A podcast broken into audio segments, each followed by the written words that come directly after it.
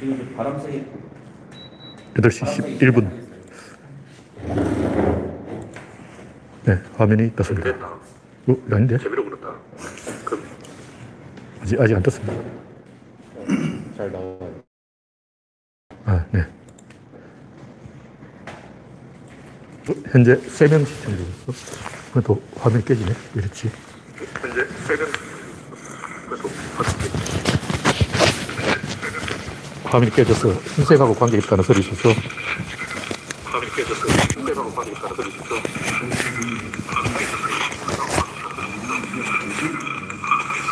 화질이 좀 좋아졌습니까?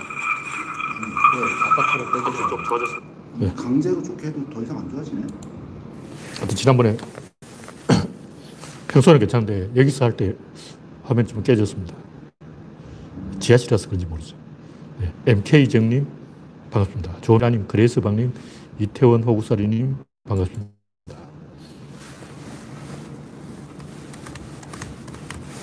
어, 이상 없죠? 네.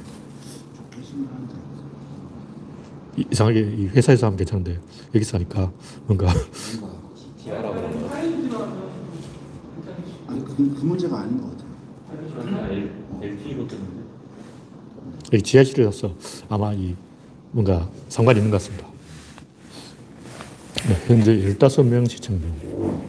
오늘이 11월 12일 빼빼로데이 다음 날. 네, 빼빼로는 좀 얻어 드셨는지 모르겠습니다. 네. 첫 번째 꼭지는 트럼프 또라이짓 해봤자 허무하다. 네. 트럼프 제시가 이 구조론을 증명시켜 주려고 어, 구조론에서 아 늙은 수컷 침팬지가 자리에서 물러날 때는 꼭 깽판을 치고 간다. 이 얘기를 여러 번 했더니 내가 증명해 보이겠다. 그래서 깽판이란 이렇게 치는 것이다. 어, 깽판의 정석. 깽판 일주일만 치면 전주성만큼 칠 수 있다. 아직도 불복이라는데. 하여튼 그 문재인 대통령이 바이든하고 14분 통화를 했는데 어, 남북 평화 해결 긴밀 협력 뭐 이런 얘기를 하니까 일본이 화들짝 놀랐다고 뭐 뉴스가 나오는데 이 기레기들이 이상한 게 바이든과 통화했다는 뉴스보다 통화했는데 일본보다 30분 늦었다. 그게 그게 전벌에 나오는 거야. 항상 이런 식이야. 어. 다른 뉴스도 비슷해요. 뭐 추미애가 뭘 했다 하면 업적은 이야기 안 하고 그 때문에 나중에 뒤탈이 났다. 뒷이야기부터 먼저 해요. 본론부터 먼저 하고 그다음에 이제 뒤에 나오는 가십을 이야기해야 되는데 가십부터 먼저 이야기하고 본론은 나중에 얘기하는 거예요. 와, 황당한 놈들이.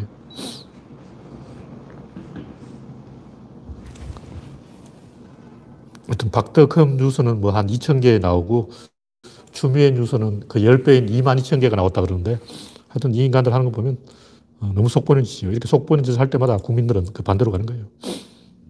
그래서 트럼프가 왜 저러냐, 왜 저러냐, 여러 가지 가설이 있는데, 하나는 그 빚이 너무 많다. 갚아야 될 빚이 2조 원 있다. 감옥에 가야 된다. 뭐 이런 가설이고, 또 하나는 조지아주에서 상원 의원 두 석이 결선 투표를 해야 되는데, 트럼프가 승복하지 않아야 유권자들의 관심이 쏠려서 공화당이 두 석을 얻는다. 제가 볼 때 이거는 이것 좀 약간 너무 무리한 가설 같은데. 네? 너무 무리한 가설. 그렇죠. 근데 이제 지푸라기도 잡는다고 지금 어, 국힘당이 하는 게 계속 지푸라기를 잡고 있잖아. 이 지푸라기, 저 지푸라기, 뭐 진중권단 잡아보고, 막 서민도 잡아보고, 윤석열한테도 매달려보고, 막 지푸라기한 지푸라기 다 잡고 있어.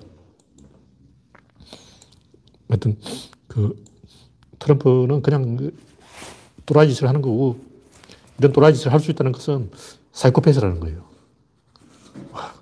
제가 이제 사이코패스는 아니다 이렇게 한번 썼는데 그 말 하자마자 사이코패스를 하고 있어. 보통 정상적인 사람이라면 의기소침해가지고 이 탈진해 탈진. 그리고 온갖 감기에 걸리고 막 그 몸살이 나. 알아 누워. 그래서 멍해져서 잠도 안 오고 데미지를 입기 때문에 이 불복 행동을 못 한다고 빨리 이걸 정리해버려야 다, 자기 마음이 편한 거예요. 근데 이 양반은 대단하게 골프 치고 있어. 자기가 졌다는 소식도 골프장에서 듣고 있어. 와, 이 인간 진짜 사이코패스예요. 소시오 패스인지 하여튼 뭔가 패스가 됐어요. 네. 다음 곡지는 국, 윤석열 배신자의 말로. 윤석열 뿐만 아니라 우리나라에는 배신자가 많죠. 근데 이 며칠 전에 뉴스에 외국의 어떤 학자가 이 동영상에 아, 한국은 뭐 의리의 나라다, 의의 나라다 한마디 했더라고요. 근데 저 동영상 자세히 보진 않는데 우리나라 학자도 안 하는 얘기를 외국에서 하고 있어. 의라는 개념이 이 한국에서 더 먹힌다는 거죠. 중국같이 땅덩어리 크면 뭐 사천성에서 온 사람, 운남성에서 온 사람, 귀주성에서 온 사람, 막 이상한 동네에서 온 사람이 많기 때문에 일단 말이 안 통해. 중국어가, 보통어가 북경어가 안 통하는 거예요. 뭐 광동어 막 사천성, 뭐 몽골리안, 뭐 이상한 애들 다 있기 때문에 말이 안 통하니까 의리가 없는 거죠. 의리가 있어도 관시로 엮어진 자기 패거리, 극소수 안에만 의리가 있어요. 숫자가 많으면 보편적인 의리가 없는 거예요. 그 중국 역사는 배신의 역사라고. 당연하다는 듯이 배신한다. 근데 우리나라는 이 바닥이 좁기 때문에 이 의리를 지켜야지 배신을 할 수 없는 구조예요. 그래서 검찰도 다 윤석열 밑에서 의리 지킨다고. 여성 검사들만 유일하게 대한민국과의 의리를 지키고 윤석열 패거리들은 윤석열 개인하고 이 조폭의 의리를 지키고 있는 거야. 어쨌든 그것도 의리는 의리야. 그래서 어쨌든 그 한국시는 바닥이 좁으면 배신하기 힘들어요. 그래서 우리나라가 지금 바닥이 좁은 데서 배신해서 성공한 정치인이 없어. 누구 있냐고. 이인재. 원래 김영삼이 어, 깜짝 놀랄 만한 젊은 후보라고 막 띄웠는데 원래 이 김영삼은 이회창이 아니라 이인재를 후보로 밀려고 그랬어요. 이인재가 충청이니까 이 TK하고 충청이 손잡으면 못하게 이제 쪽수 계산을 한 거죠. 근데 이인재가 패하는 바람에 김영삼 바보 됐고 이회창도 어떻게 보면 자기 일을 키워준 김영삼한테 비교을 먹인 거 아니야. 그러니까 이회창이 떤 게 대쪽이라는 이미지 때문에 떴는데 대쪽이라는 게 김영삼한테 개겨서 그런 거예요. 진짜 대쪽이면 자기를 키워준 죽음과의 의리를 지켜서 그 타이밍이 안 나와야 돼요. 그러니까 김영삼 의중이 이인재한테 있다는 걸 뻔히 아는데 자기가 김영삼이 임명해줘서 총리가 된 거 아니에요. 근데 배신하고 딱 나온다는 것은 배신자죠. 이 배신자를 누가 찍어주고 싶겠냐고. 그래서 이회창은 배신자인 거예요. 이, 지금 윤석열하고 똑같은 거예요. 윤석열도 자기를 임명해 준 사람을 배신한 거고, 이회창도 똑같죠. 그리고 노무현 덕분에 유엔 사무총장하고 이상한 짓 한 반기문, 이것도 배신자고, 그리고 민주당에서 크고 따로 국민의당 차려서 당 차려 나간 안철수. 아, 이 인간은 구조로는 마이너스 원리를 자기 몸으로 증명하는 사람이야. 왜 이 큰 민주당 놔놓고 작은 국민의당 하느냐고. 작으면 이 말을 잘 듣는다는 거죠. 그러니까 만만한 애들하고만 놀겠다. 나보다 띠란 애들만 모여봐. 뭐 이런, 항상 이런 식이야. 내보다 똑똑한 사람은 빠져. 안 놀아. 어. 항상 자기보다 못한 사람하고만 겨루려고 하는 거예요. 그런 속 보이는 행동이죠. 또 배신자고. 네.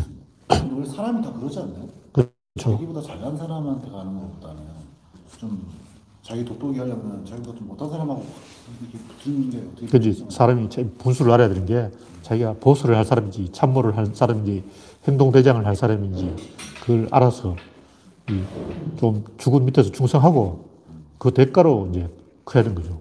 안철수는 까면 안 되는 건가요? 아니 안철수는 누구 밑에 충성한 적이 없어. 다시 말해서 노무현은 김대중을 당선시켜준 거에 김대중 없어서 노무현 없었으면 김대중 당선 못했어. 그러니까 노무현은 김대중을 대통령 만들어 줬으니까 자격이 있는 거죠. 그러면 이제 이 안철수는 문재인을 대통령 만들어주고 그 다음에 이제 자기가 나오겠다. 그럼 벌써 대통령 후보지 지금. 가만히 있었으면 지금 유력한 대통령 후보라고 안철수. 근데 괜히 이제 오바질 하다가 배신해서 저렇게 된 거예요. 그래서 정치인들은 그 자기가 깜인가 자격이 있는가 이걸 항상 고민을 해야 되는 거예요. 애매하면 그냥 의리 지키는 게 맞고요. 그렇죠. 그래서 뭐 어떻게 보면 노무현도 김영삼을 배신했다 이렇게 말할 수 있는데 김영, 노무현은 자기가 큰 거예요. 청문회 스타로 자기가 큰 거고 그래서 그 과정을 보고 이야기하는 거예요. 그- 그런 식으로 따지면 유방이 제일 많이, 아니, 유비가 제일 많이 배신했지. 근데 유비는 명분이 있어서 아, 이 정도면 배신해도 된다. 그 상황까지 간 거야. 그냥 배신이 아니고 그냥 어리 지키는 건 조폭이고 명분을 가지고 정당하게 하는 것은 노무현처럼 국민이 밀어줘서 하는 것은 정당한 거예요. 천하의 명분. 그렇죠. 대의 명분을 가지고 이야기했다고.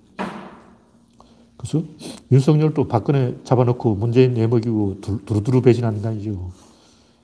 또 배신한 사람이 이 DJ 밑에서 있던 김상현, 그리고 이기택, 그 정동영, 이 사람도 다 배신자. 이기택도 가만히 있었으면 유력 대권 주자인데 이기택 인간도 멍청한 게 자기가 DJ하고 붙으면 이긴다고 생각하고 있었어. 꼭 이기는 건 아니라도 한번 해볼 만하다. 이런 생각을 갖고 있었던 거예요. 이 양반 조- 장점이 딱 하나 있는데 목, 목청이 크더라고. 웅변을 잘해요. 웅변하고 다니는 사람처럼 막 그렇게 예술 하는 거예요. 목청이 쩌렁쩌렁해. 그밖에 없어.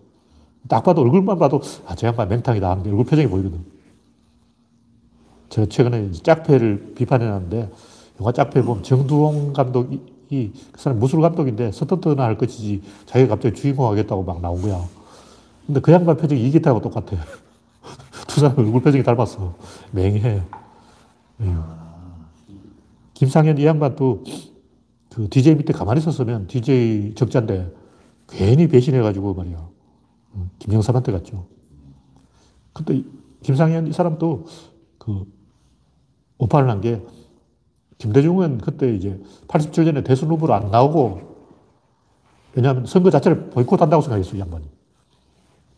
그래서 기- 김상현이 DJ 부하인데 DJ가 시킨 대로 하는 거예요. 근데 가만히 보니까 DJ가 아니 대통령 87년에 안 나오려고 그러는 거야.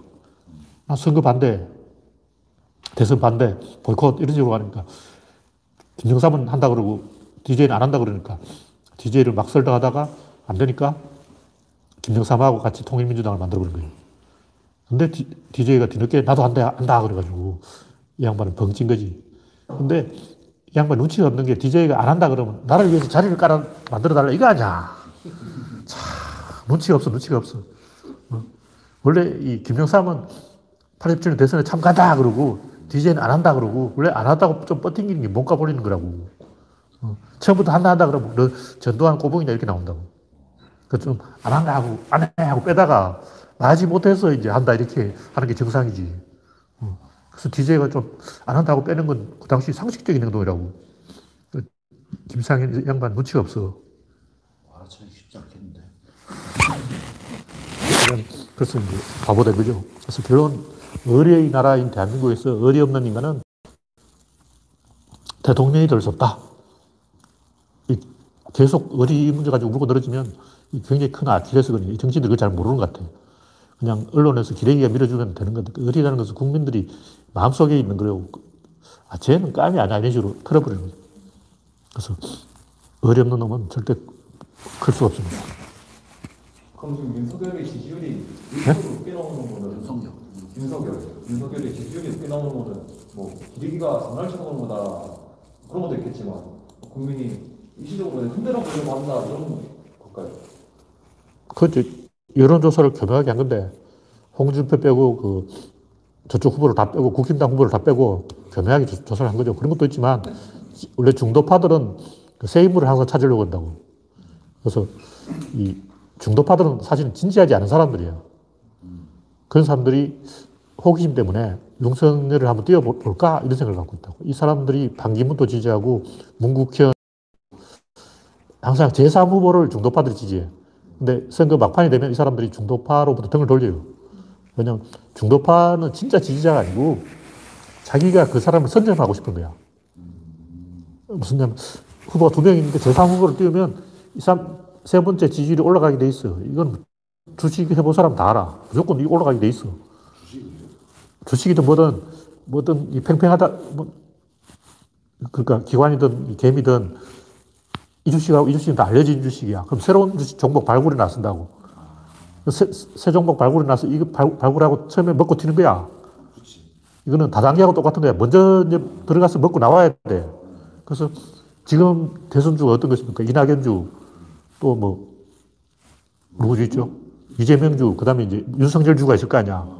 빨리 윤석열 주 사. 그 다음에 재빨리 튀어야 돼. 3개월 안에 팔아야 돼. 그러니까 지금 빨리 윤석열 주를 발굴해야 되는 거야. 그 윤석열 주를 산 다음에 윤석열 떴다, 윤석열, 윤석열, 윤석열 막 소문 내는 거야. 찌라시를 막 돌려야 돼요. 이제. 그쵸. 소문을 내야 되니까. 그리고 이제 주가 올라가면 접속이 튀어야 돼. 근데 이제 진짜 막 올라가는 거야. 그래서 접속이 튀었는데 어, 또 올라가. 그두 번째 들어가서 이제 망하는 거야. 그때가 이제 상승 잡는 거예요. 그렇지. 보통 뭐 처음에 아 조금 더 버틸 거 너무 일찍 걸어서 하고 막 후회한다고. 그또 들어가. 그러면 망하는 거야 이제. 그래서 이 항상 제 중도파들은 제3 후보를 찾으려고 하기 때문에 제3 후보는 무조건 뜨게 돼 있어요. 한 25%까지 무조건 뜬다고. 근데 왜 다시 돌아가죠? 예? 그러니까 다시 그러니까 양강. 그러니까 자기가 일반주라는데 알고 보면 자기가 상투 잡았다는 걸 다 알게 돼. 아, 그러니까 일바가 몇명 안 되는 거. 그렇죠. 다단계도 그렇잖아. 자기가 일반주라는데 알고 보니까 막차더라고. 근데 비트코인도 좀 그랬잖아. 아, 아직 뭐 인도 애들은 아직 몰라 했는데 걔들 다 알고 있더라고. 아직 아프리카 애들, 인도 애들 이제 모르기 때문에 비트코인은 더 오를 것이다 했는데 알아. 그게 상투였어. 최고로 원래 2천만 원. 그렇죠. 그때 내 생각에는 지구는 크고 70억 많고 이 중에 비트코인 한 사람 몇 프로 되겠냐고 앞으로 좀 더 확장될 것이다. 그게 아니야. 그게 다였어. 최근 또 올랐다 그러는데. 하여간 그 제3 후보는 무조건 잠시 떴다가 빠지게 돼 있기 때문에 그 특히 주식한 사람들은 지금 윤석열 주를 사야 돼. 지금 김두관 주도 약간 희망이 있어. 항상 그래. 제4, 제5 후보까지 나온다고. 닭발이 어디까지 먹혀요? 아니 아직 기간이 좀 남았으니까 네. 그렇죠. 그러니까 좀 모르면 팔고 다시 들어가다가 두 번째 뭐 골타를 먹는 거야. 2월달까지는 다음 곡지는 병력 기피자 해민. 이건 며칠 된 이야기인데 최근에 이 페이스북이나 뭐 이런데 해민 얘기 많이 나오는 것 같더라고요. TV에 해민 집이 소개돼서 그런 건데 알고 보니 알부자였어. 그 절에도 안 가고 집에서 그냥 놀아. 건물주인 것 같은데. 그렇죠. 하여튼 이를 실천하고 있어요. 뭐 진짜인지 아닌지 모르지만 제가 옛날부터 혜민을 비판했기 때문에 그 말은 내 말에 맞았어 이 얘기를 하는 거예요. 얘기하시려고. 그렇죠. 강신주, 혜민 뭐 이런 애들 있잖아. 다 저 쓰레기야 쓰레기. 그냥 그 일단 얼굴 좀 된다. 성복 입으니까 그 카메라 빨리 서네. 뭐 이런 거지. 이 양반보다 차라리 김빙삼이 훨씬 더 100배 훌륭한 어, 글을 많이 올려주더라고. 네, 혜민하고 김빙삼부터 100대 빵을 내볼 때 김빙, 김빙삼이 더 뛰어나. 그렇죠. 이건 그냥 그 사람들이 좋아하는 이야기를 해주는 거예요. 맞벌이 하시는 경우 어린 아이들과 함께 하는 시간이 많지 않아서 항상 미안하시죠. 이럴 때는 새벽 6시에 일어나서 45분 정도 같이 놀아주는 것이 새벽에 놀아주세요. 아, 스님들은 원래 새벽에 일어나요. 새벽 4시에 일어나서 못할 쓴다고. 그러니까 이 양반이 새벽에 일어나는 습관이 있었던 거예요. 새벽에 애불로. 근데 일반 가정주부가 피곤한데 새벽에 일어나서 어, 잠도 덜 깼는데 새벽에서 막 떠들면 옆집에서 화낸다고. 아니 애도 어떻게 그래서 지금 애가 6시에 어떻게 밖에야 그러니까 뭐 이런 것은 뭐 별로 중요한 건 아니고 제가 하는 얘기는 이런 식으로 대중들에게 아부하는 사람은 그냥 이 셀럽이죠 셀럽. 딱 봐도 수준을 느끼는 거죠. 이- 내가 항상 하는 얘기지만 딱 3분만 대화하면 그 사람 수준을 알 수 있는데 이 양반 트윗 한 개만 보면 아 이 양반 쓰레기나 하는 게 이런 걸 알 수가 있어요. 딱 봐도 아니지. 그 다음 곡지는 북진제 남송담 개수작. 옛날부터 이 북진제 남송, 남송담이라고 진제 스님하고 송담 스님이 좀 이 선지시로 유명했어요. 그리고 또 하나 있었죠. 머리 때리는 아저씨, 누구야? 그, 그 이름 까먹었는데. 숭산인가? 순산. 예. 머리로 탁 때리는 아저씨 있잖아요. 그래서 숭산 맞죠? 하여튼, 가- 얼마 전에 돌아가셨을 거예요, 그 양반. 하여튼, 제발 때, 이, 간화선 난다는 사람, 성체를 빼놓고는 전부 사기꾼 새끼라고 보면 돼요.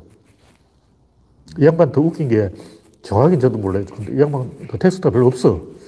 옛날부터 유명했는데, 옛날부터 뭐 제가 두- 주워 듣기로 뭐 북진제 남송답 이런 얘기 하더라고요. 그래서, 아, 이 양반 유명한 사람이구나 하고 검색을 해보니까 나오는 게 별로 없어.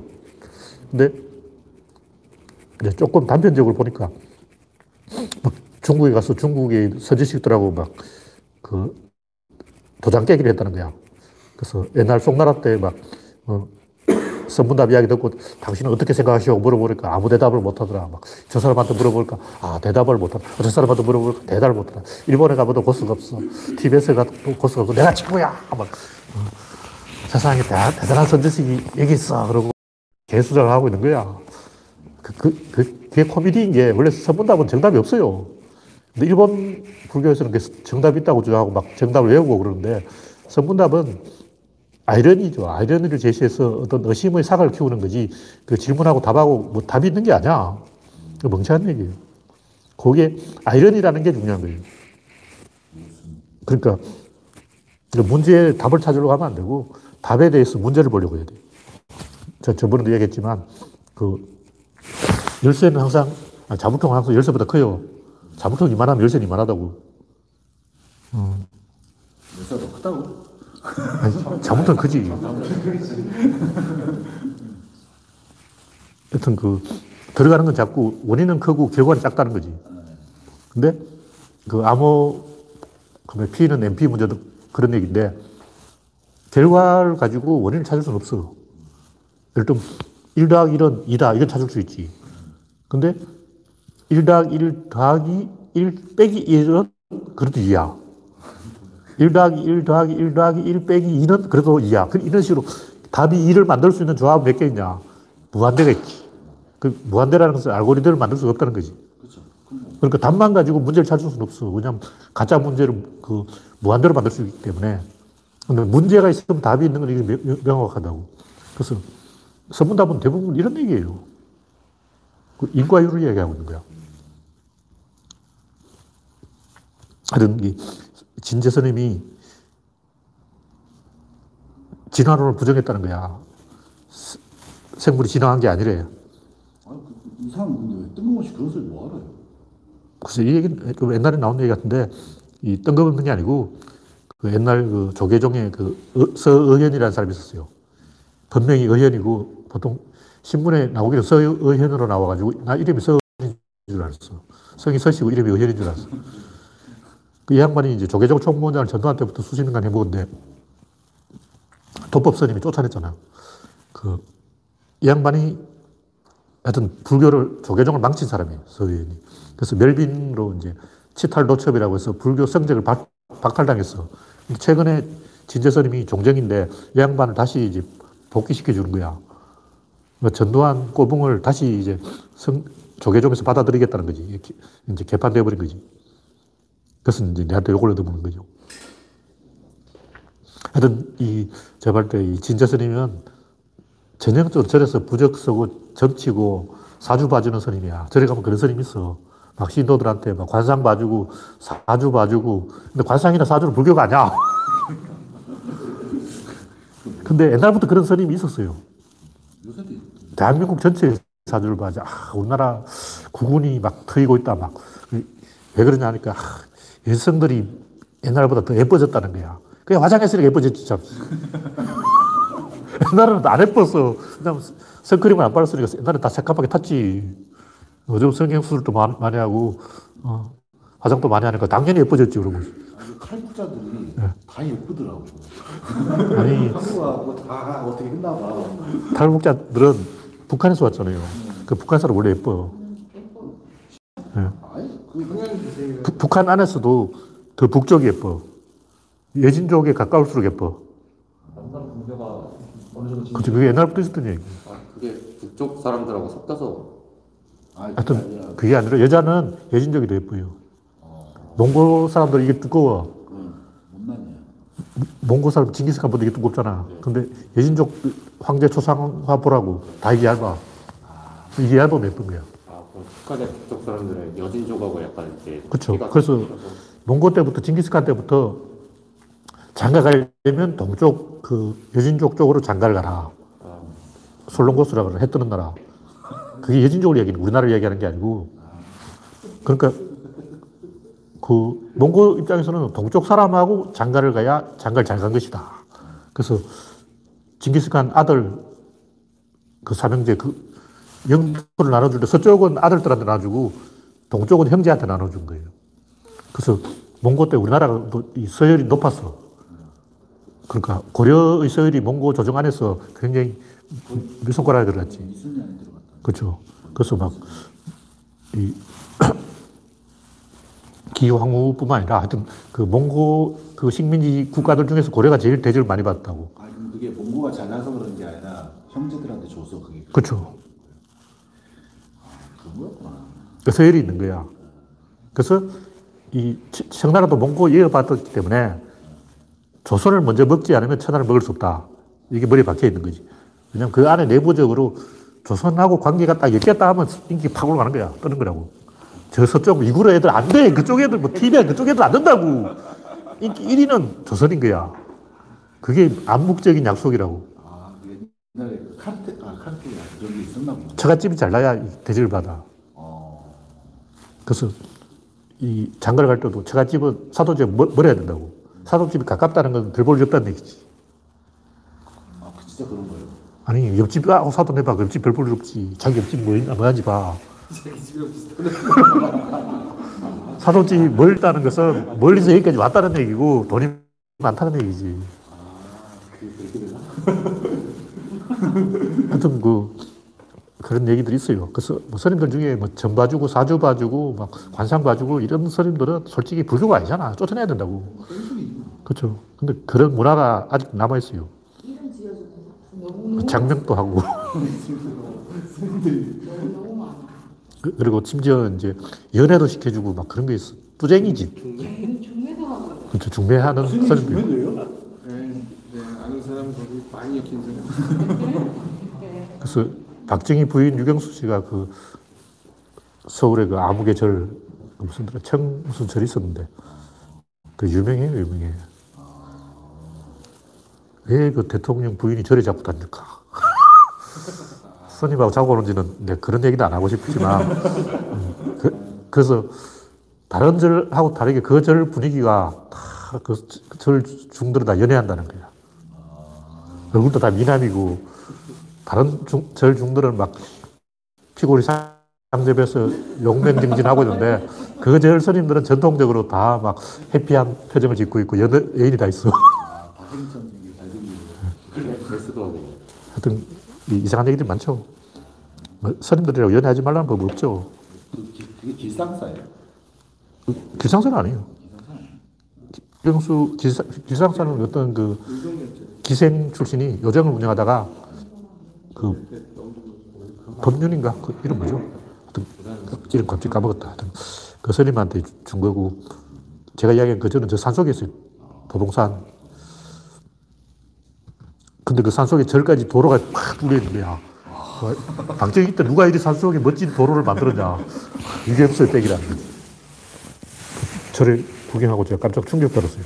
와, 박정희 때 이렇게 멋진 어, 도로를 도봉산에 낼 수 있는 파워가 있다니. 하여튼 그 선문답이 뭐냐? 옛날 시인들은 운을 탁 띄워지면 시가 팍 나와요. 그냥 막 시를 쓰는 게 아니고 운을 부른 사람이 있어요. 그래서 대꾸라 그러잖아요. 대꾸를 치는 거야. 그래서 뭐 김삿갓 하면 뭐 어, 타짜 운을 딱 스님이 딱 띄워지면 내절 진심 고약 타 하고 막탁 나오는 거야. 그게 이제 바로 바로 1초만 나와야 돼요.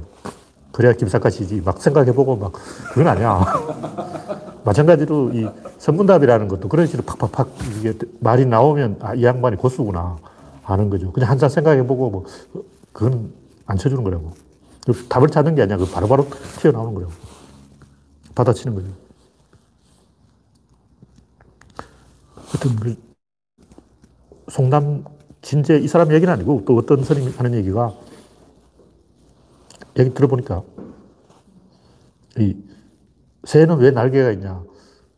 마음에서 날개를 내는 마음을 먹었기 때문에 날개가 있다는 거야. 마음을 내었다. 이게 진짜 기가 막힌 표현이지. 공룡은 왜 이제 없어졌냐? 공룡이 어느 날 이 꼬리 참 귀찮다. 꼬리를 거두려는 마음을 내었다는 거야. 발심. 발심을 해야 돼. 마음을 내라고. 그렇죠. 나는 서울대를 가고 싶다. 마음을 내면 가는 거야.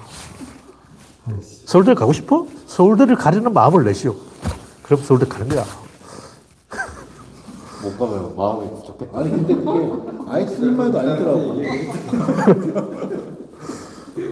근데 이 얘기 들어보면 일종의 초능력이 이게. 그 자기한테 초능력이 있다고 주장하는 거야. 근데 그럼 그걸 보여달라, 초능력 증명해달라 하면 내려놓아라. 욕심이 과하구나. 비워라. 다 만들어놨네. 그렇죠. 방어 기술까지 다 있네. 그렇죠. 테크닉이 다 있어. 하여튼 이런 교묘한 사기는 불교뿐만 아니라 기독교도 마찬가지인데 우리나라에 이단, 이 사이비 기독교가 많은 이유가 뭐냐면 일단 목사들 중에는 신학을 배운 목사가 없다. 그러니까 아무나 헛소리를 해도 다른 목사들도 아, 그런가 보다 넘어가는 거예요. 신학을 안 배웠기 때문에. 두 번째는 유교가 무너져서 이 정신적인 공기 발생했기 때문에. 세 번째는 급격한 인구 이동으로 향촌 문화가 붕괴되었기 때문에. 네 번째는 신도시 급회창으로 지역 지도자가 필요한데 목사가 아니면 거기서 지역을 이 붙잡아 줄 어른이 없어요. 그래서 자연히 이제 교회로 가는 거죠. 그러니까 교회라는 것은 지역사회를 안정시키려는 건데 우리나라 교회는 반대로 지역사회를 건설하려는 거예요. 신도시에 제일 먼저 교회부터 지어서 그 지역 사- 공동체를 만들자. 목사들이 그걸 잘해요. 나는 나쁜 건 아니잖아. 그렇죠. 근데 이제 사이비를 하니 그렇지. 그- 근데 그건 뭔가 대체할 게뭐 예전부터 많이 얘기하셨던 것 같은데 뭐 대체하나? 없나? 구조로 배우면 되죠. 다 하여튼 심리적으로 이 공허하기 때문에 어떤 심, 공동체를 만들기 위해서 하는 건데 이 기성교단은 그걸 못 만들어요. 왜냐하면 그 규칙을 지켜야 되기 때문에. 근데 사이비는 자기 마음대로 교를 뜯어고치면 되기 때문에 막 신나게 하는 거야. 부연일을 한다 그러고 막그 은혜 받는다 그러고 막그 이상한 짓 하잖아요.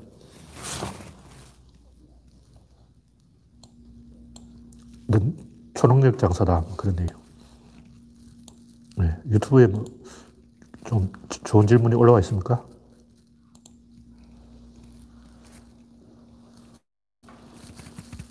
네, 특별히 질문은 없는 것 같습니다. 그럼 방송을 계속하겠습니다. 혹시 좋은 질문이 올라오면 말씀해 주시기 바랍니다. 네, 다음 곡지는 실패한 서구 문명.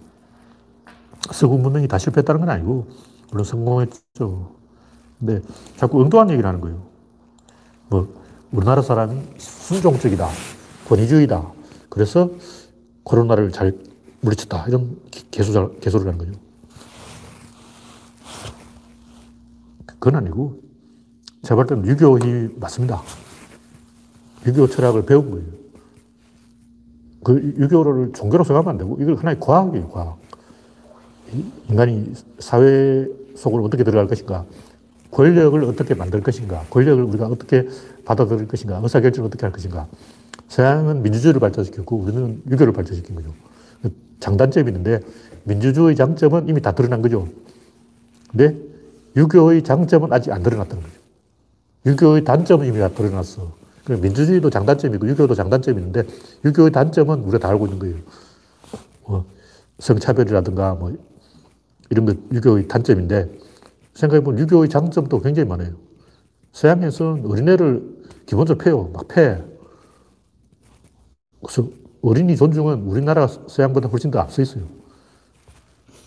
한국은 안 뺐나? 예? 그러니까 사상 자체가 애는 패야 된다는 그런 철학이 있는 거예요. 아니 한국도 그러지 않았어요? 그 이상한 집이 그 뭐, 양반 집은 안 그래. 강정, 강정한 이유. 외국 외국이 더 심한 것 같아요. 아동 때리고 이런. 근데 지금 또 제일 그 애를 때리는 데가 프랑스, 프랑스. 10년 전만 해도 길거리에 애들 때려가지고. 아 그래서 법이 그렇게 세진 거예요, 서양은? 그러니까 그 우리가 서양과 동양이라고 비교하지만 사실 대부분은 서양과 동양이 아니고 문명과 야만인 거예요. 동양이 뭐 잘못된 건 유교 탓이 아니고 문- 문명 자체가 수준이 떨어지는 거죠. 예를 들면 우리나라는 또 옛날에 애를 많이 팼는데 요즘은 소송 걸어간단 말이에요. 그럼 옛날처럼 때릴 때가 좋았나? 요즘처럼 때리지 않을 때가 좋냐? 제가 볼때별 차이 없다고 봐요. 실제 행복도 자체는 차이 없어. 근데 한 번 이제 안 때리는 쪽으로 가면 다시 옛날로 못 돌아가는 거예요. 소송 걸, 걸기 때문에, 경찰에 고발하기 때문에. 불가능해. 옛날에는 집에 애가 한 일곱, 여덟 명 되기 때문에 아버지가 몽둥이 들어야 이 질서가 잡힌다고. 이한 반에 10명 있으면 떠들어대면 교사가 몽둥이 휘두르지 않으면 이건 통제 불가능이야. 요즘은 한 반에 20, 30명 있기 때문에 교사가 통제할 수 있지. 그래서 오히려 그, 그때는 왕따도 없고, 뭐, 여러 가지로 학교 생활하기가 더 편했다고 봐요. 편, 편했지. 좀 뭐, 게시물 읽어보고 요즘에 그 학교 안에서 더 많은 차별이라든가 갈등들이 어, 존재하는 것 같아요. 제가 좀 이제 어릴 때 뭐 사업도 잘 못하고 그렇지만 나한테 뭘 빼앗거나 뭐 돈 뜯어가거나 뭐 주패거나 이런 학생이 없었거든요. 아니 없었다면서요. 없, 없었지만 내 나라 하는 것도 없었어요. 이렇게 어딨어. 이따 치고 어, 내 나라하고 다 물어봐야 될 거 아니야. 하여튼 그 만화책이라든가 이런 데 보면 막 골게 담배 피우고 앉아서 지나가면 후배들 도삥 뜯고 그러잖아요. 난그 구경을 못했어. 모르지. 근데 하여튼 나, 나는 못 봤다고. 내 눈에 안 띄었어.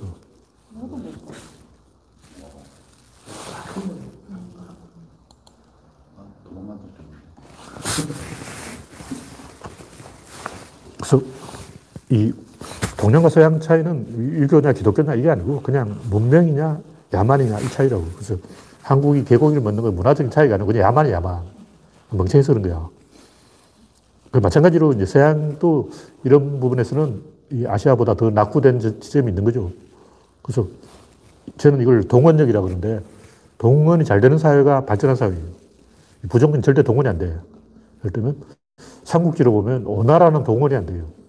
오나라 조자가 50만 대군을 쳐들어오는데 이 송건이 주유한테 딱 3만 명 주고 내가 2만 명 데리고 따라갈 테니까 네가 3만 명 가지고 어떻게 막아봐라. 이런 얘기하는 거예요. 50만 명이 쳐들어오는데 3만 명 가지고 어떻게 막냐고. 유비군사 2만 하고 합쳐봐도 5만밖에 안 돼. 왜 오나라는 그렇게 군- 군대가 없냐. 그 지형을 보면 오나라 주변에 산이 많아요. 양장 남쪽은 다 산이라고. 산적들이 다 있는 거야. 그러니까 군대를 동원할 수 없는 거죠. 구조적으로 동원 자체가 불가능해요. 일본 같은 경우도 이 대규모 전쟁이 없고 그래야 막 그 전국시대 보면 뭐 5천 명 가지고 싸우고 8천 명 가지고 싸우고 만 명 가지고 싸우고 뭐이 우리는 딱 싸우, 싸웠다 하면 당나라 100만, 수나라 100만, 기본 100만이잖아.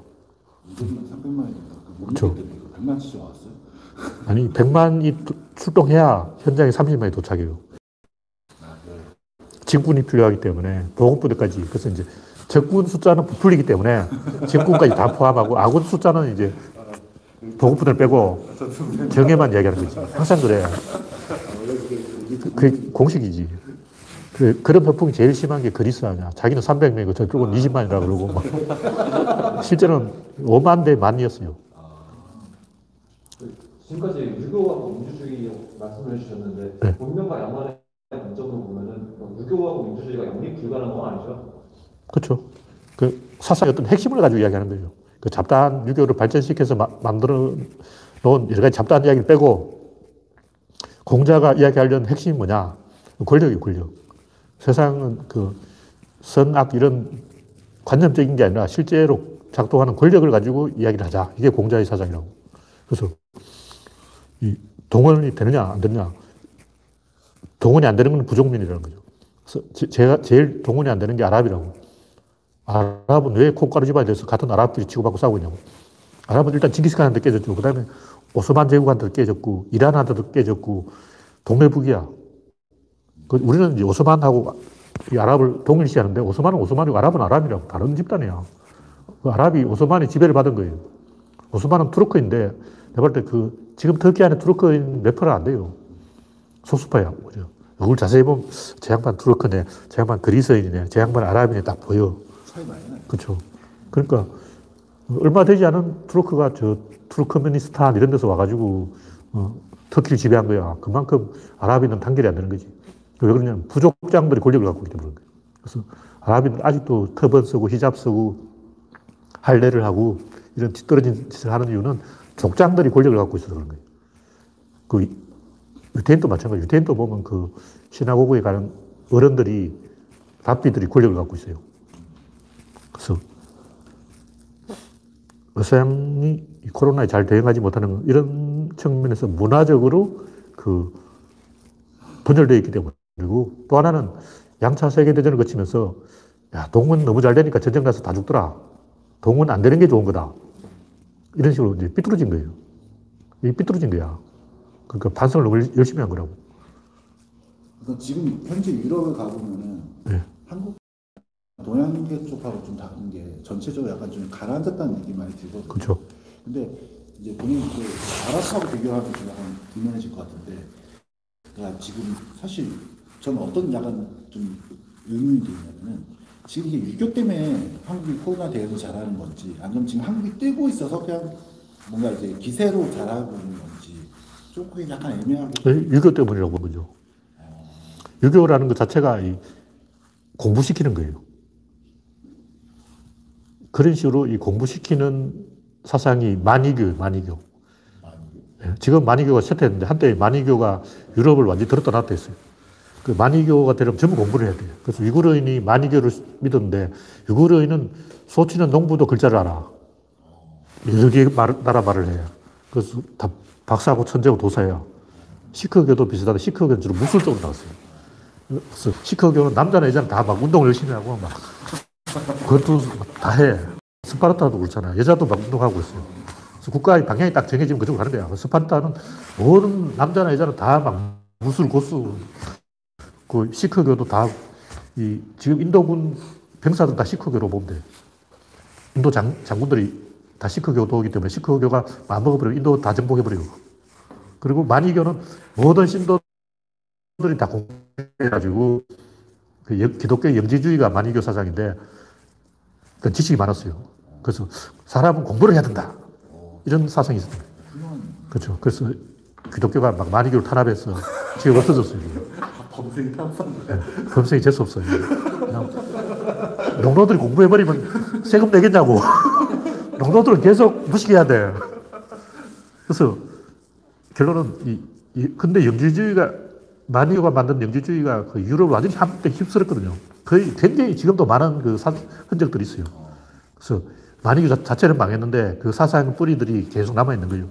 그건 그냥 뭐 공부를 열심히 하고 토론을 많이 하고 철학적 사고를 많이 했어. 기독교는 믿으라, 믿습니다. 그러는데 마니교는 앉아봐라 하고 막 토론해. 아, 뭐 설득을 하려고. 그쵸. 아무래도 프랑스에서 토론 많이 하고 다 철학 막 그런 걸 그쵸. 하여튼 그 기독교 중에도 막 토론하려는 기독교 있어요. 성경 갖고 와가지고 막 밑줄 그어 가르치겠다고 신천지가 좀 그런 집단이야. 자기들이 엄청 공부해. 그러니까 다른 교회 가서 신천지가 마니교 수법을 쓴 거야. 나 책부터 갖고 와가지고 막 공부하자 그러고 막 대학 안에 공부하는 공부 모임 만들고 막 그래서 유교는 일단 뭐 공부하자는 그런 분위기이기 때문에 그래서 맞는 말이면 일단 그 따라가는 거예요. 어떤 소리 하면 안 따라가지. 근데 그 말이 맞다 하면 따라간다고. 근데 유럽인들은 특히 그 노동자 계층은 일단 공부 안 해. 개개요. 이, 남말 듣지 중국에서 남말 듣고 막, 야, 뭐해라 해서 따라가면 만리장성 쌓고 있어. 그래. 그 따라가면 안 돼. 우리나라도 정부에서 부동산 사지 마라 하면 부동산 사고, 정부 정책은 무조건 반대로 하잖아. 그 사람들 돈 벌었어. 그러니까, 이, 제가 볼 때 유교의 그 파워가 굉장하다고 보는 거죠. 일단 사람, 맞는 말은 납득이 되면 따라가자 이게 유교인데, 이슬람이나 아랍은 일단 범생이 공부하는 애랑 맞출 수 없어 하고 쟤하고 놀지 마, 뭐 이런 분위기. 그러니까 계속 아랍이 낙후되어 있는 거지. 근데 사실 많은 한국 사람들은 그러니까 맞는 말을 하면 따라간다는 걸잘 납득을 못할 것 같아요. 왜냐면 지금 현재 저희도 누군가 맞는 말 한다고 따라거든요. 그것도 이 인터넷 보면 문파들이 열심히 설득하고 있잖아. 안 통하는.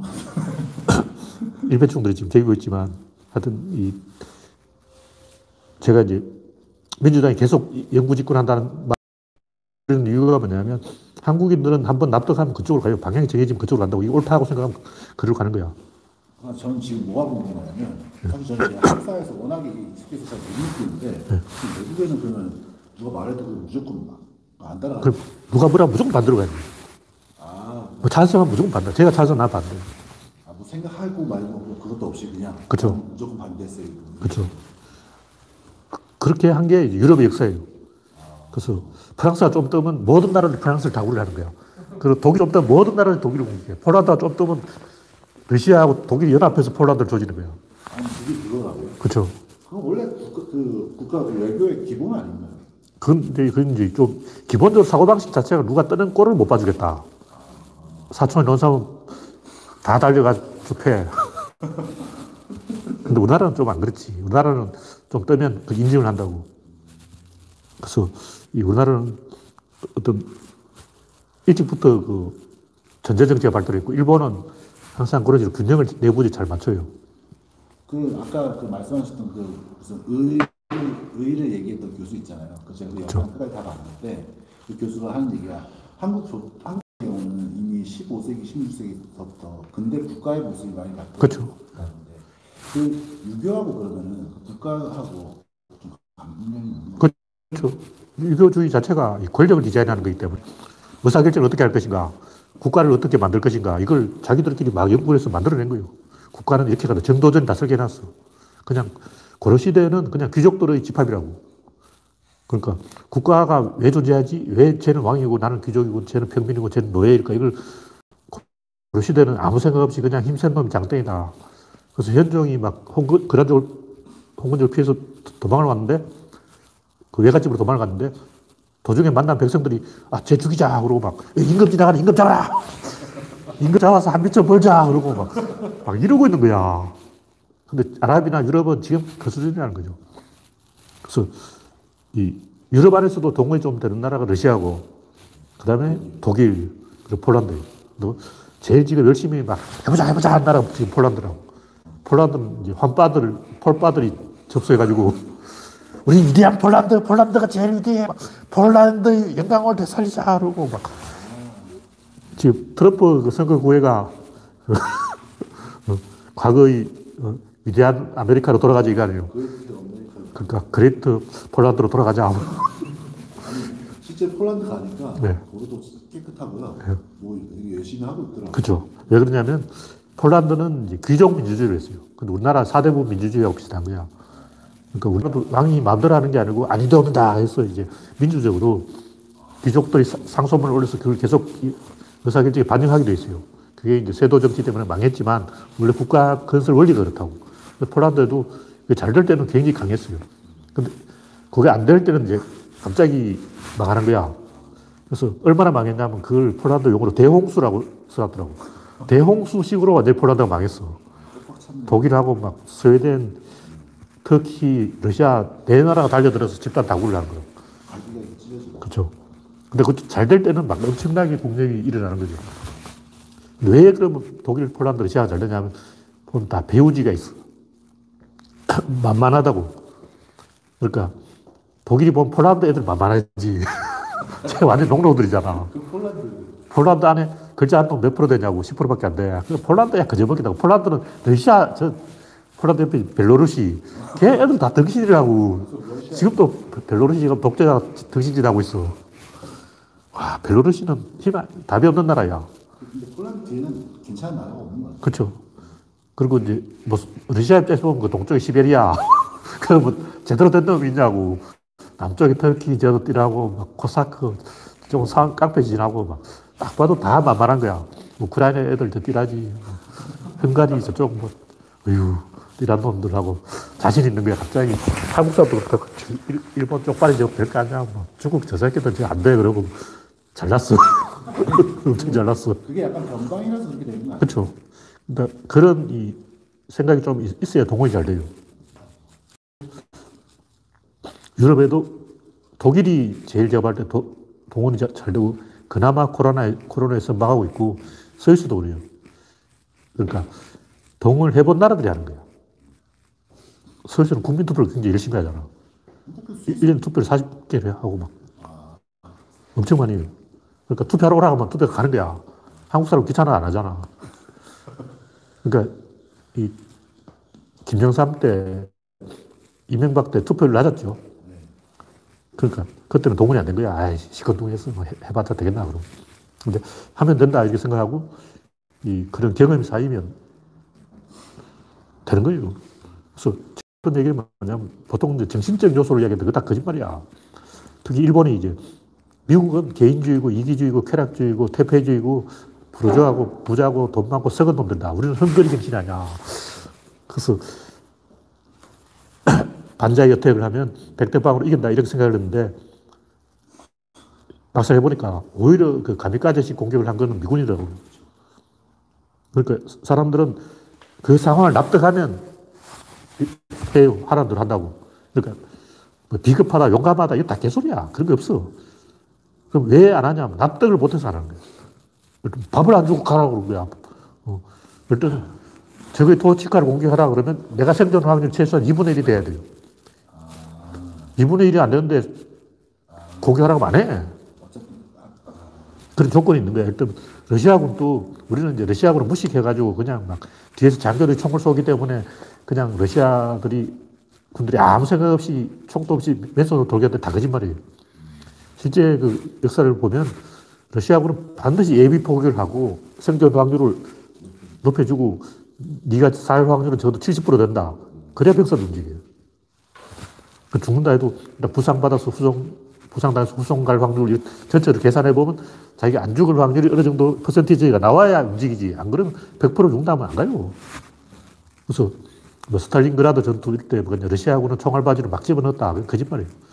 근데 그런 것도 있긴 있었어요. 죄수부들하고 죄수들은 이제 그냥 가서 죽는 거야. 또 그런 거 있잖아요. 몽골군 같은 경우에도 맨 앞에다가 적진에서 포획한 그 그죠. 총알바지로 쓰고. 총알바지로 쓰고 하는데 근데 러시아군이 이제 우리가 알기로는 그냥 북한 인민군도 그렇잖아. 철사줄로 묶어놓고 소년병을 그 도망 못 가게 철사줄로 묶어놨다. 제가 볼 때 거짓말이에요. 오히려 국군이 그런 짓을 했어. 국군이 그렇죠. 근데 철사줄로 묶어놓은 경우도 있긴 있었어요. 근데 자기 스스로 묶어달라 그런 사람이 있어요. 소년병들 막, 저를 묶어주세요. 제- 제가 이 진지 지킬게요. 그럼 그래, 묶어줄게요. 근데 묶어 달라고 한다고 묶어주면 안 되죠. 진짜 그렇게 한다고. 전쟁터라는 것은 충분히 그렇게 할 수 있는 상황이에요. 이미 이제 다 제정신이 아니기 때문에. 그래서 이 납득할 수 있는 상황에 빠지면 병사들은 용감하게 싸운다는 거죠. 근데 한 번 도망치면 계속 도망치고. 그래서 6.25 때도 보니까 국군이 왕창 도망친 적은 많이 있는데 미군은 그렇게 왕창 도망친 적이 거의 없어요. 왜 그러냐. 미군은 장교가 없어도 부관이 있는데 국군은 대장이 없으면 그냥 돼버려요. 그 이유가 뭐냐. 장교들이 한달 이 훈련돼서 소위 달고 나간 거야. 그리고 6.25때 이제 제일 빨리 죽는 게 소위. 소위는 그냥 투입하면 바로 죽어. 저격수 소위만 쏘거든. 그래서 소위들은 특히 이제 병사를 총 고장났다 하면 막 수리해줘야 되기 때문에 병사를 총을 한- 세 번, 한 발밖에 안 쏴봤어. 그리고 M1 총이 또 잘 씹혀요, 그게. 그래서 어, 총 덮개가 열렸다. 그거 이제 고쳐주러 가다가 저격수한테 당하는 거지. 그래서 장교가 없어서 6.25때 헬리 전투라든가 몇몇 전투, 군우리 전투, 국군이 붕괴된 전투들은 다 대장이 현장에 없어서 그런 거예요. 대장이 있으면 말도 안 듣지. 근데 미군이 보니까 중공군도 그렇다는 거예요. 중공군도 대장이 있을 때는 막 미친 듯이 싸우는 거야. 대, 대장이 없으니까 갑자기 다 도망가 버려. 싹 사라져 버려. 그러니까 이 중공군이 어제 그 중공군 만나 어제는 막 미친 듯이 싸우는데 오늘은 왜 그냥 다 도망가지? 대장이 없으니까 그렇죠. 장교가 있어야 되는데 장교가 없으니까 그렇죠. 그냥 민족성 어쩌고 하는 건 다 거짓말이다. 인간은 이 납득할 수 있는 상황에서는 합리적인 행동을 하는 거예요. 그 한국만 방역을 잘한 게 아니고 대만, 중국, 일본, 베트남 다 잘하고 있는데 뭐 2002년 길거리 월드컵 한 것도 그렇고 되니까 하는 거지 안 되면 안 한다는 거죠. 그래서 우리나라가 원래부터 이 동원이 잘 되는 나라고 그 이유는 유교의 영향이고 공자의 영향이고 배운 사람 말 듣는 게 맞다 이런 게 납득이 돼 있기 때문에 근데 실제로는 시골에 가면 무조건 그 말 안 듣는 사람 많아요. 저도 어릴 때 어른들한테 들은 얘기인데 우리 부모는 다 일자 무식이라고 하고 아 그때 그 뺄개들 말이야 아, 그 뺄개 시절에 하고 또 뺄개 시절 이야기 나오는 거예요. 빨갱이를 뺄개라 그러는데 뺄갱이 시절에 이제 인민군이 경주를 해방시키지 않는데 해방됐다 부산까지 다 해방됐다 이 소문 나가지고 막 떠들고 다니고 막 그 산골에서 며칠 천하가 인민군들의 며칠 천하가 열린 거예요. 그때 그 글자 안다고 까부리는 애들 다 죽었지. 싹 죽었지. 글자 안다고 말이야. 찔락거리고 돌아가던 새끼들 싹, 싹 죽었지. 이런 얘기 하는 거예요. 섬뜩한 얘기죠. 글자 아는 사람 다 죽였어, 국군이. 글자 안다 빨갱이야. 너 글자 알아? 예, 압니다. 서- 빵 써버려. 그래서 우- 우리 어머니 아버지는 글자를 모르는 덕분에 살았어요. 그런 시절이었다고. 그래서 왜 글자를 모르냐? 글자 알면 되바라져서 못 쓴다. 그래서 우리 어머니가 약 이틀 갔는데 이틀째 외할머니한테 잡혀가지고 머리끄댕이 잡혀 끌려갔어. 근데 이틀 공부했는데 한글을 알았어요, 조금. 그 야학에 두 시간씩 이틀 네 시간 공부한 거지, 한글을. 그런 식으로 정부에서 시키는 건 무조건 안 하는 거예요. 무조건 이제 남 시키는 거 반대로. 그런 게 해체된 게 제가 볼때 박, 6.25하고 박정희 때문인데 6.25 때는 이제 한 번 이렇게 나라가 흔들어 버리다 보니까 내가 시골에서 고집 피운다고 될 일이 아니다 하는 걸 눈치채 버린 거고 왜냐면 바깥이 판이 흔들리는데 내가 잔대가리 굴려가지고 난 반대로 가야지. 이런 꼼수가 안 먹히는 버린 거예요. 다 죽는 판에 어, 정신 차려야지 혼자 막 잔대가리 굴리고 그건 아니죠. 그리고 박정희가 이제 향촌 공동체를 해체해버린 거예요. 새마을운동은 개소리고 향촌 사회 자체를 해체해버린 거예요. 특히 무당 권력을 해체한 거예요. 무당 권력을 해체하기 위해서 박정희가 뭐 한 게 있나? 그러니까 새마을운동은 그게 무슨 운동, 운동하는 게 계몽주의라고, 계몽주의. 아, 근데 그걸로 직접 무당을 갖다 뭐 쫓아내거나 그러진 않았을 저 같은 사람이 박정희한테 넘어가가지고 무당 다 없애야 돼. 그러고 막. 근데 자기 딸은 무당한 테 갔잖아요. 네? 박근혜는 자기 딸은 그쵸. 미신 하여튼 파뭐 이런 거그 미신 탐파 많이 했어요, 그때. 박정희가 좋은 일도 했네. 그렇죠. 박정희 원래 빨갱이라니까. 빨갱이 원래 빨갱이 빨갱이야. 남무당 출신이죠? 그래서 이 부족주의가 만연해 있는 나라들은 무조건 이 동원에 안 넘어가려고 하는 이 그런 그, 런 정서가 밑바닥에 기본으로 깔려 있는 거예요. 그- 그게 인간의 본질이라고. 다 그래. 다 이상한 사람이 여부에서 와가지고 삽삽삽은 자 넘어가지 말해. 제가 또날 속이려고 그러나. 저 자식도 날 덩쳐먹으려고 하고 기본적으로 의심을 하고. 어. 근데 보이스피싱에 넘어간 사람 뭐야. 환장할 일이지. 기본적으로 의심을 해야지. 이해가 안 돼, 이해가.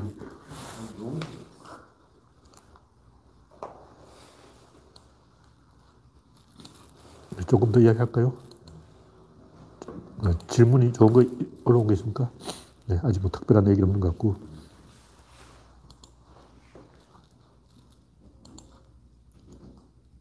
마지막 이야기가, 아, 승리의 공식은 정해졌다. 이게 이야기가 냈죠. 짝패 이야기 옛날부터 제가 했던 얘기인데, 이게 다 이유가 있어요. 이런 얘기 하는 거는, 이, 제가 시내 21 그 창간으로부터 팬이었는데, 한겨레도 마찬가지고, 초반에는 다 같이 출발점에 선 거예요. 나란히 그냥 맨땅 헤딩으로 자, 시작하자 하고, 막, 야, 해보자, 해보자. 우리는 할 수 있어. 막 이런 분위기라고. 근데 조금 있으면 갑자기 막, 어깨 힘이 딱 들어가서, 막 간부 하나 딱 쓰고, 그럼 독자 니들이 뭘 알아. 그리고 막, 편집부장이, 지금 전문 지식인 집단이 되겠어. 패거리가 돼버린 거죠. 검사들처럼 고개가 목에 힘이 들어가서 건방진 인간이 되어버린 거예요. 하여튼 그때 신의 21이 띄워준 감독이 장선우, 김기덕이, 유성환 이런 건데 하여튼 그 신의 21에 어떤 사람이 나는 장선우의 모든 영화에 별 다섯 개를 준다 이렇게 써놓은 거예요. 그 장선우 영화만 나오면 그렇게 어, 별 다섯 개 써놓고 그 내용은 나는 장선우 영화의 모든 영화에 장선우의 모든 영화에 별 다섯 개를 준다 했어. 뭐 해석도 없어. 그냥 그, 그 얘기밖에 없어. 그래서 나는 그 이야기만 나오면 반대로 나는 장선우의 모든 영화에 별 0개, 한 개도 아니고 반 개도 아니고 0개를 준다. 장선우 영화는 일단 영화가 아니야. 영화 자체가 덜 만들어져 있어요. 내가 제일 싫어하는 게 장선우의 성공시대인데 영화를 그렇게 만들면 안 돼. 영화라면 이미지로 승부해야지. 그냥, 어, 어휴. 그래서 뭐 장선우도 좋은 영화 만드는 영화도 있어요. 말이 그런 거고. 기본적으로 그 영화에 대한 철학이 장신, 장선, 장선우는 먹물 철학. 나는 이제 이미지 철학. 영화는 이미지다 하는 게 내 사상이고, 장선우는 영화는 먹물이다. 이런 거. 그래서 방향이 다르다는 거예요. 그래서 지, 지지하지 않는다는 거지. 항상 하지만 이 영화 보고 재미없다고 말하는 사람은 영화 평을 이야기할 자격이 없어요. 모든 영화 다 재밌어. 재미가 없어도 찾아내면 있어. 어. 열심히 찾으면 지열인가? 그거는 내가 30분까지 버텼어. 끝까지 보셔야죠. 아니, 내용이 똑같아. 끝까지 봐도 똑같더라고. 30분 보면 다 파악돼. 끝까지 다 봤는데. 근데 마리오 치려고 30분 동안. 재밌었어. real real. 근데 그거는 한 5분만 보면 다 나와. 5분 안에 다 나와. 근데 하여튼 5분 동안 잠시 재밌었다니까. 재미가 세개 있더라고. 잘 찾아보면 4개, 5개 있어. 그래서 영화는 재미로 이야기하는 게 아니고 지지하느냐 지지하지 않느냐 이- 이런 얘기인데 짝패를 특별히 이야기하는 것은 제가 이제 액션이 우리 영화의 희망이다 이렇게 주장하려고 그런 거예요. 왜냐 홍콩 영화 뜬 거 액션 아니야. 홍콩 영화 무슨 교훈이 있냐고. 아무 내용 없지 그냥 어, 경극 액션이에요 이게. 그래서 왜 이제 이게 중요하냐면 서부극도 사실 아무 내용이 없어요. 근데 내용이 없어야 오히려 장르화가 돼서 이게 번성하는 거라고. 최근에 뜨는 게 좀비인데, 좀비 영화 뭐 내용 없어. 그냥 도망가는 거죠. 뭐. 이것도 우리나라에 뭐, 그 아파트에서 막 도망치고 하는 거 있던데, 제목 그 뭐지? 그냥 살아있다. 아, 살아있다. 그별 내용 없는데 외국인이 많이 봐요, 그거. 망했는데 그거. 아니, 그거는 코로나 때문에 망한 거고, 그 넷플릭스에서 외국인들이 그거 많이 본다고. 아 이게 원작이 따로 있어요. 네. 똑같은 게. 하여튼 그 영화의 수준은 최악인데, 보는 사람이 있다니까. 그러니까, 장르빨로. 그렇죠. 그 재밌다, 뭐, 뭐 그런 거 떠나서 그 그러니까 장르 영화의 아이디어가 한 세 개만 있으면 봐. 아이디어가 한 개도 없으면 그거는 죽일 놈이고, 그 보면 아이디어가 몇 개 있어. 막 아파트에서 아파트로 막 건너간다 이런 것도 있고, 어, 줄다람에서 건너고. 근데 너무 결말이 허- 허접하지. 그 아이, 아이디어가 좀 있어야 돼. 그러니까 이 짝패는 내가 짝패 얘기를 하는 건 액션을 그렇게 하면 안 된다고 가르치려고 그러는 거예요. 정두홍 액션은 액션이 아니야. 그렇게 하면 안 돼. 액션이라는 이기는 방법을 보여주는 거지. 그렇게 하면 못 이겨요. 실전에서 그런 상황에서 그렇게 하면 못 이긴다는 거죠.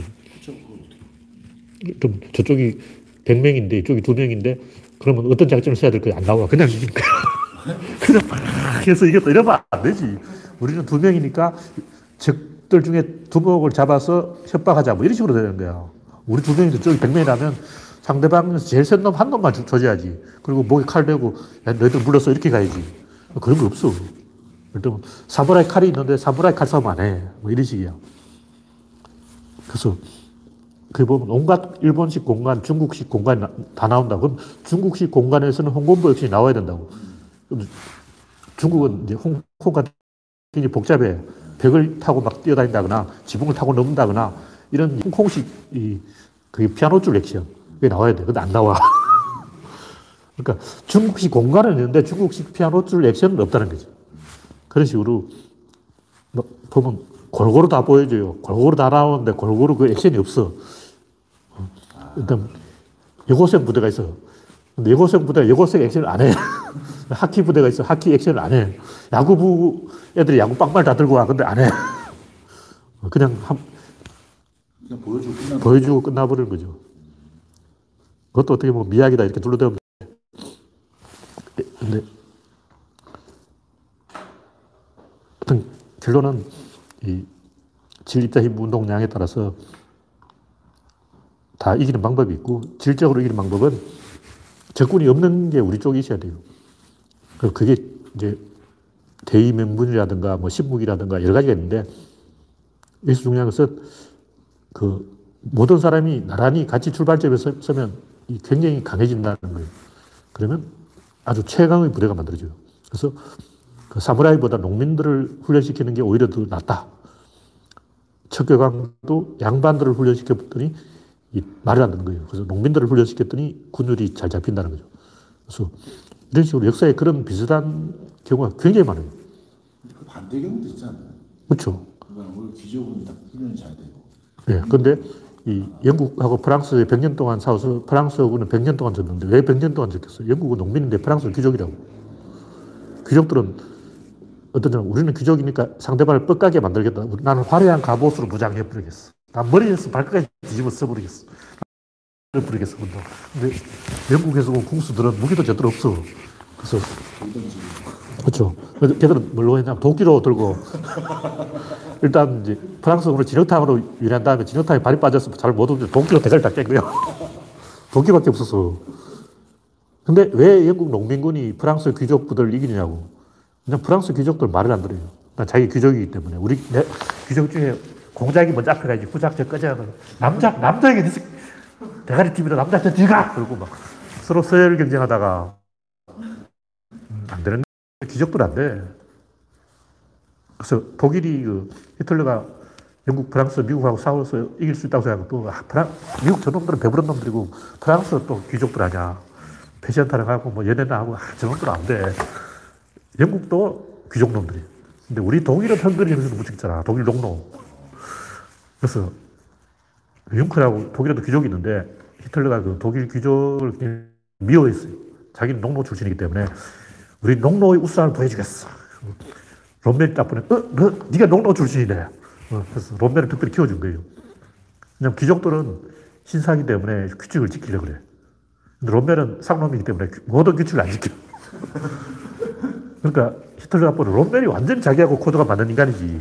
뒤치기, 앞치기, 뭐 새치기, 온갖 날치기, 비열한 수법은 다 쓰는 거야. 음.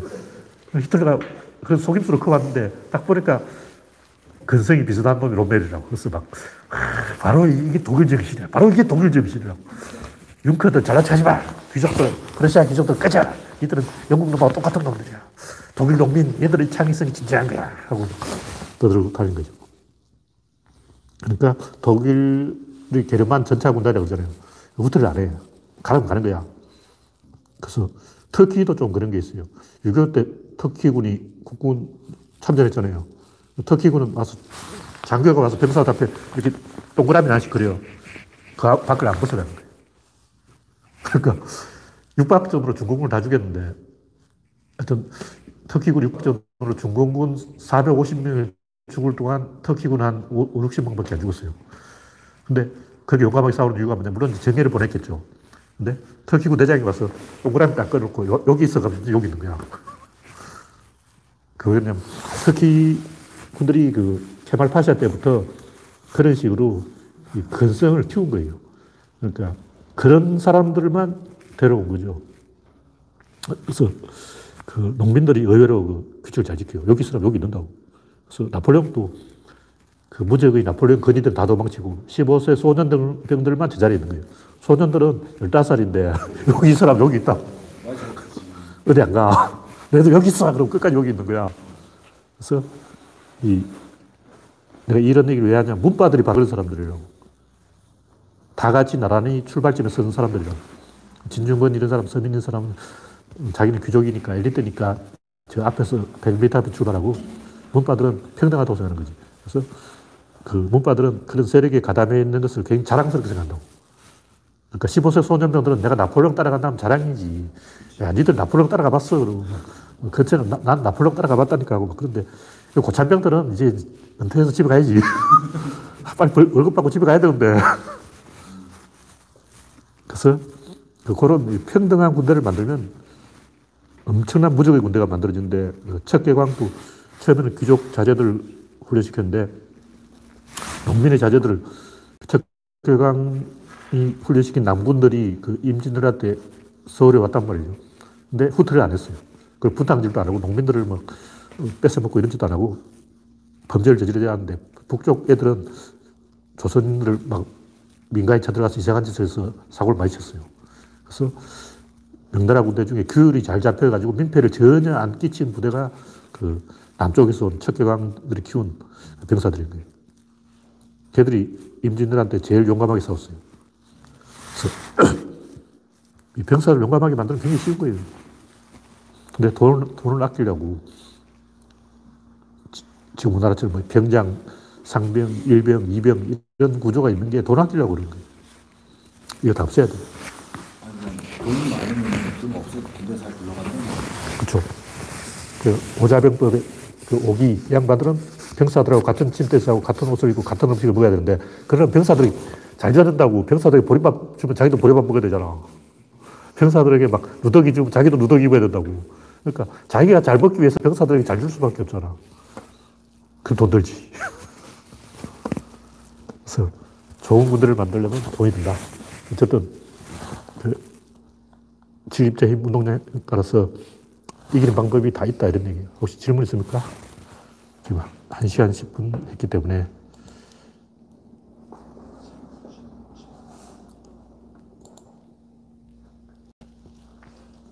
네. 최근 민주당 지지자란 양반들로 거구 방송에 빠져서 미 대선 개표 부정 음모론에 빠졌는데 이건 왜 일어나는 현상일 거예요. 이- 일반적인 민주당 지지자가 아니고 그냥 정신병자 같아요. 음모론은 재밌으니까 하는 거예요. 음모론 굉장히 재밌어. 어, 근데 IQ가 떨어지기 때문에 자기보다 IQ가 떨어진 사람만 찾, 찾아내기만 하면 돼. 사이비 종교도 그렇고, 그거 왜 하냐고 먹히니까 하는 거지. 재밌으니까 하는 거예요. 상태가 안 좋은 사람들이죠. 네. 현재 82명 시청 중 스트리밍 시작 70분이 지났기 때문에 오늘은 이걸로 마치겠습니다. 참석해주신 82명 여러분 수고하셨습니다. 감사합니다.